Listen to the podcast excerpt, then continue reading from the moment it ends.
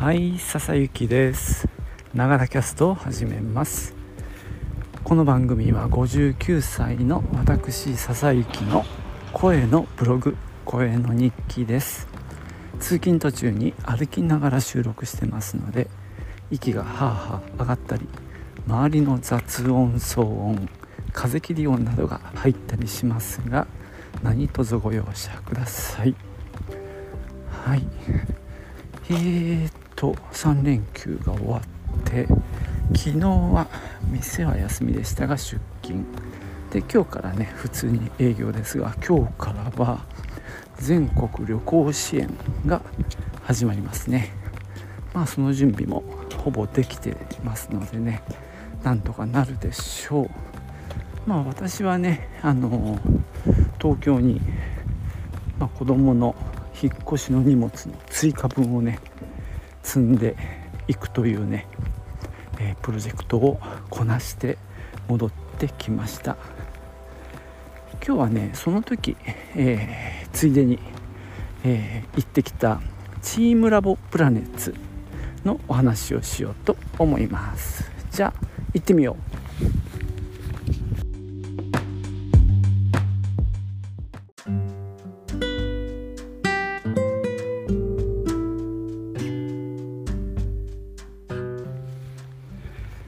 かみさんがね前から行きたがってたんですけどもチームラボプラネッツは豊洲に会場があります。行ってみたら分かったんですけど豊洲市場の、まあ、蓮向かいみたいな感じで、えー、っと電子駅のすぐ横ですね、えー、前日、まあ、東京に行った日ですね、あの荷物運び込んででその日どうするか翌日どうするかはまあ未定だったんですけどどうもあの彼女がもう来てるということで実は引っ越しもねちょっと手伝ってもらったんですが1日目その後2人でスカイツリーに行くっていうもんで、まあ、我々はそこで別れて、まあ、ホテルに入ってで夕飯食べてみたいなので翌日は完全にフリーになりました。まあもしねそれがなければもうちょっと、えー、生活用品とかを買い出しに行くかでちょっともうちょっとね部屋の中を整備しようかぐらいの腹積もりでいたんですが、まあ、ぽっかり空いちゃうっていうことになりまして明日じゃあ行ってみるかって言って予約サイトに行ったらね,、うんとね一番早くてもお昼過ぎだったんですよね空いてる枠が。でまあ一旦諦めましたまあ昼まで時間潰して昼から見てそれから帰るとなかなか大変かななんてね思ったので。でね、えー、翌朝つまりノープランの状態で、えー、テレビ見てたらちょうどチームラボの猪子さんのインタビューをやってたんですよ。そのインタビューなかなかよくって僕はその猪子さんってほとんど知らない人だったんですけどもこのインタビューの話を聞いたらがぜ興味が湧いてきましたね。でかみさんもねやっぱり行こうかなんて言い出してで予約サイトに行ったらありがたいことに午前中にもね結構枠が空いてたんですよ。まあおそらくあのキャンセルはできないシステムなんですけども日時の変更ができるもんですから、まあ、直前に行けなくなった人がこう移動して空きができてそれが例えば夜中のうちに更新されて朝見たら結構空きがあるっていう状態だったのかなと思ったんですけどもまあ8時頃かなまだホテルでだったのでまあ、10時なら行けるかっていうことで10時から10時半に入場するっていう予約を取りました。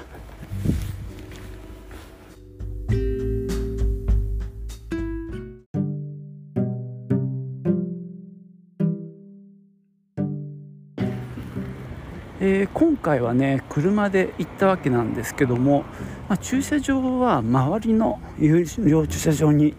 止めるしかないっことなんですがえー、僕らはネットで調べてそうですね、えーと、首都高を挟んだ向かい側で川がありますよね。その川のすぐ横のとこの駐車場に停めました、えー、最大1600円だったかな、えー、祝日だったっていうことも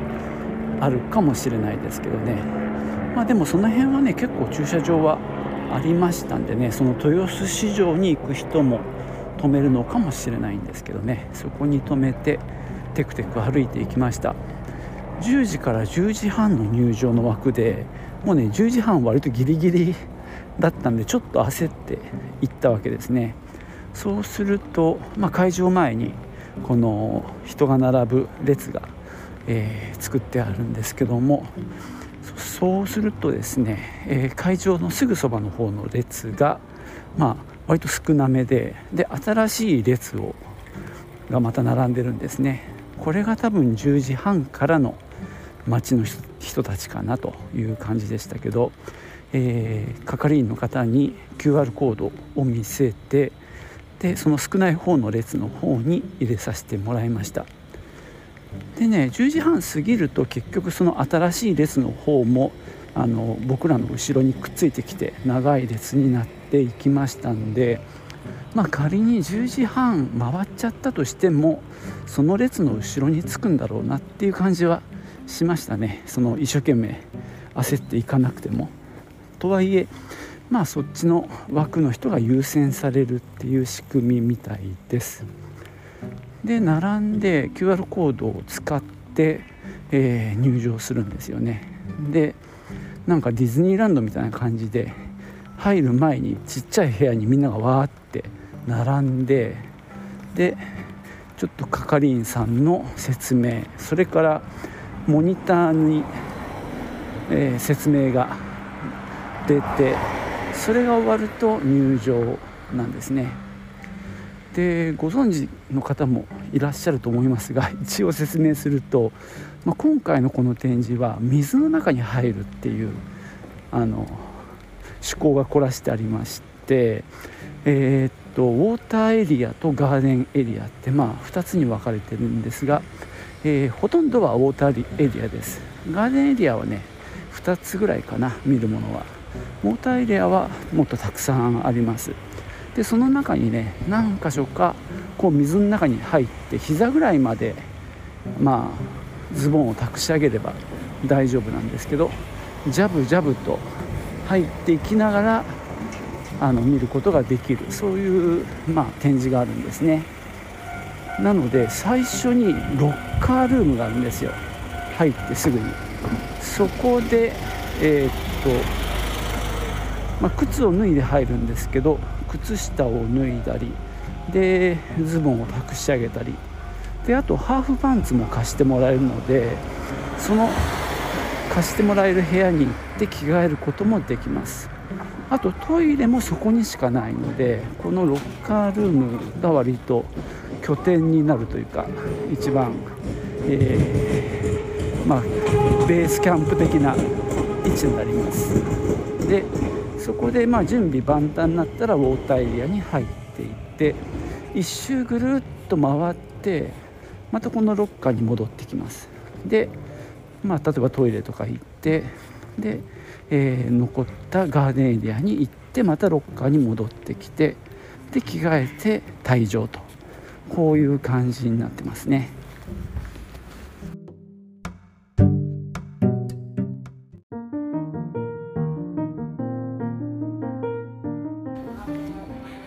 さて、えー、一つ一つのね展示について細かく言うと、まあ、ちょっとネタバレっぽくなるんでさらっと言うとですね、まあ、メインのウォーターエリアの方ですね、まあ、なかなか面白かったんですけども2つ目だったかな。ブラックホールとかいう名前のところがあってそこはねあの低反発枕とかあのマットとかあるじゃないですか。むにゅーって沈んでいく。あれの超分厚い塊が敷き詰められた部屋でこう立つとねもうずむっと沈んでっちゃうような部屋なんですよね。でここがねかなりあの割と最初の頃にこれが仕組まれてるっていうのが非常にねあの面白かったっていうのはね何だろうここに入ることによってなんかねあの日常を脱ぎ捨てられる感じがするんだよね。なんか結局これねあの手と足を使ってこう一生懸命前に進んでいくしかないんだけどそこでこう体が覚醒するっていうのかな。その本当頭で考えてる世界から体を使って体を動かして体験する世界に入っていく、まあ、これね猪子さんのインタビューでも言われてた話に通じるなと思ったんですけどもまあ普段はねそうやって頭で理解して頭で分かったような気になってる日常なんだけどもそれを体で体験する世界の面白さみたいなところを彼は伝えたいっていう感じがしたんだよね。だからそのまあなんだろうその最新のそのグラフィックとかテクノロジーを使ったアート。アーティスティックな表現っていうものだけじゃなくってそういうなんだろうもう体全体を使うっていう体験を2番目にしまあ、仕込んできたっていうのが非常に面白いなと思いましたね。で結構ねそれが終わった後ってなんか体がこうはあはあ言って覚醒してる感じになったのよ。だから非常に良かったですね。であとはねあのそれこそ水の中にジャバジャバ入っていくようなあの魚が泳いでる感じのね部屋とかいろんな素敵な部屋があって、まあ、どれも映像としてなんだろう YouTube とかで見ることもできると思うんですけどもやっぱりそこにいるからのならではのね感覚もあったしあと僕が好きなあのー、なんだろう。LED がさ1本の紐にいっぱい上から連なっててそれがもうその縦横無尽に垂れ下がってる空間でのあのー視覚的な体験も良かったですね。これはねアプリと連動してるので是非試してほしいですね。自分のアプリにこのどんなあの視覚的な体験をしたいかっていうのが選べるんですよね。だからモノクロのなんだろうこう放射線状になってるようなイガイガみたいなやつを選んでそれを上へスワイプするとそれがねまあ命令になってで実際それが始まるんですよ。だからちょっと自分がコントロールしてるような気分も味わえますからね。これは試してみてほしいなと思います。まあここは一番僕は好きなとこで広島なんかでもねこれは見たし渋谷でも見たかな。でもこうやって自分でコントロールするっていう体験は初めてだったんでね楽しかったですね、まあ、あとは、まあ、ボールの部屋だったりいろいろあるんですけどもえーとね、ここの最後の部屋だけはねちょっとトイレに行きたくなっちゃったもんでスルーしたんですよ。ただその部屋はもうただ下見て「すいませんすいません」ってもうそこはスルーしただけなのにあれだったねよろけましたねクラッと。なんかねその床が鏡でそれが映り込んでくるんだけどそれを見てる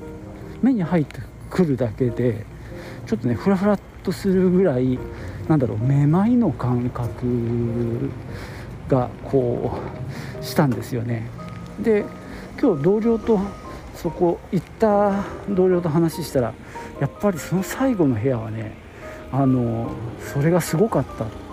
めったに酔わない車に酔ったりしない人間なんだけど立ち上がった時にフラフラっとしたって言ってましたからね、まあ、そういうのにね弱い人はちょっとやめた方がいいかもしれないですね。でそれでね一回あのロッカールームに戻ってくるんですよ。でそこで水飲んだりトイレ入ったりして一休みしてでえー、っとガーデンエリアだったかな。あと2つだけなんですけどねあとその見るものとしては。1つはなんか銀色のなんか卵みたいなのが並んだ部屋でこれはねそれを揺らすとスピーカーから音が出る。っていう仕組みで。で霧がわーっと出てる感じでしたね。でもう一つが割と、まあ、映える写真が撮れそうなところで上から聖火があのお花がねいっぱい吊り下がっていてそれがねゆっくりと上下してるんですよね。波みたいな感じかな。でもうそこら中がガラス張りになっていてこう花に包まれた空間みたいな演出だったんですけどもこれは確かにあの見栄えがありましたね。なんでかみさんもね一生懸命写真とか撮ってましたしまあ僕もスマホで動画を撮ったりしたんですけども非常に何だろう。なんだろうねやっぱこれ鏡の力だなってこの部屋にいて痛感したんですけどね。振り返ってみるとどの部屋も鏡が多用されているんですよね、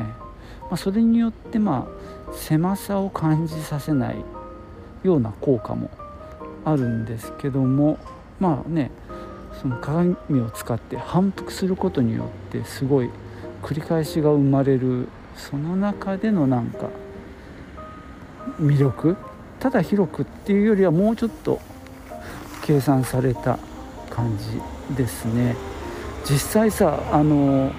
待ってる時に前のグループがそこで楽しんでるのを見ることになるんですけどそうすると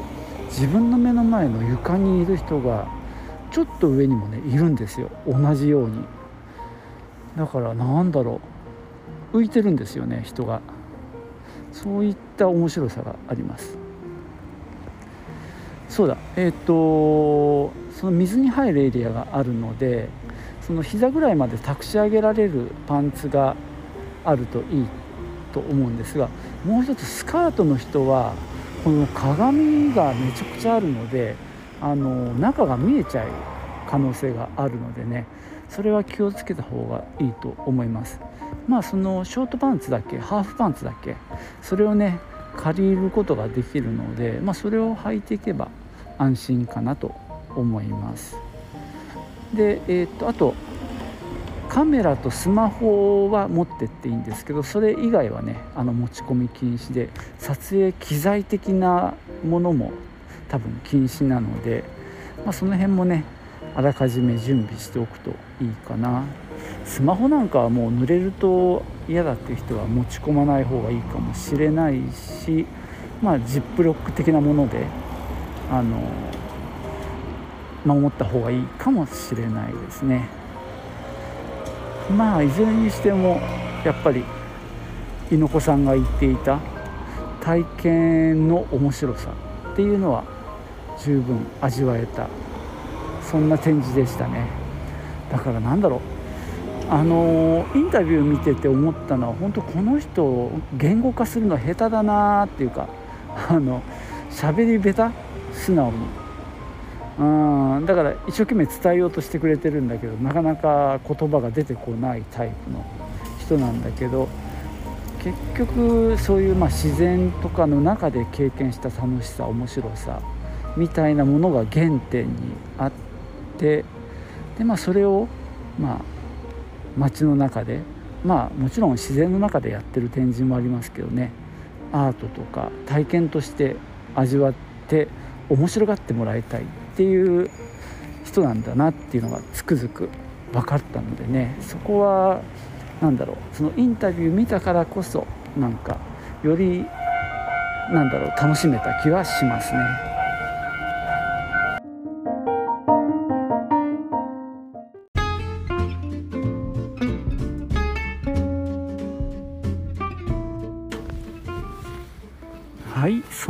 けでね今日は豊洲でねやってるチームラボのプラネッツっていうまあなんだろう、えー、ものを見てきたというか体験してきたのでそのお話をしてきました。多分ね見終わったの2時回ってたぐらいかな。だとしたら3時間半いたことになるんだけどまあ結構いたかな。でお昼どうするかって話になってそこにもまああの食べる場所あったんですけどもなんか割高らしいのでやめてまあ、せっかくだから豊洲市場に行ってみるかと思って歩いていきました。ゆりかもめで1駅分なのでねまああの十分歩いていけるんですね。でただね残念ながら行ってみたら休みでしたね、えー、祝日だったからかわからないんですけどもあのー、行けばねいっぱいお店があるかななんて思ったんですが残念でした。でしょうがないんでねすぐそばにあのホテルラ・ビスタっていうとこがあってそこのあの、まあ、併設されてるというべきかなカフェオアシスっていうところでランチを食べました。もうねあの豊洲市場休みだっていうのは結構がっくりきちゃってお腹も空いてるんで近くでないかなと思って探してたらあの割とすぐ本当に近くにあったんですよ。でそこねすごいあのコスパも良くってでまあホテルの併設のとこなんで、まあ、雰囲気も落ち着いていて1100円のランチだったかな。ワンプレートに魚の唐揚げとあとなんだろうなあれは。ちょっとあの甘辛くでまあなんだろうな僕に よくわかんないのでごめんなさい。でえー、っとライスかパンが選べてスープがついてしかもねドリンクバー付きなんですよ。めちゃくちゃ安いと思いませんか？でまあ時間もちょっと遅めだったんでね結構落ち着いて静かな感じだったんでねすごいラッキーでしたね。こんなさまあある意味観光地じゃないですか。なのでそこで1100円でランチが食べれたっていうのはめちゃくちゃラッキーでした。であのね味も良かったんでまあもしね豊洲に行って休みだった残念なんて人がいたらそこからあの駅を越えて反対側にねつまり川の方にそのラビスタっていうのが立ってるんでねそこの入り口のところまあ2階ですけどね。2階をずっとこうつながってる通路を歩いていくとありますんでね。よかったら行ってみてください。はい。そんなわけでまあ駆け足で、えー、ご紹介しましたけど。まあまだねあの会期は残ってるのでね。あの興味のある方は是非行ってみてください。まあ、チームラボって、まあ、昔からね名前は聞いていてで子供のハンドボールのインターハイだったかなの時でにねあの広島に泊まった時に何の気なしに路面電車に乗ってる時にあのポスターが貼ってあったんですよ。あの駅だったか車内だったか忘れたけど。ででホテルのすぐ隣でやってたもんでねじゃあ行ってみるかなんて言って見たのが最初だったんですけどね。まああの時行ってよかったですね。まあその後渋谷へ行ったりして今回は3回目ですけどね。まあ本当にあの楽しめる体験だったと思います。またね別のも見たいなと思ってます。はい。ではね最後までお聴きいただきましてありがとうございました。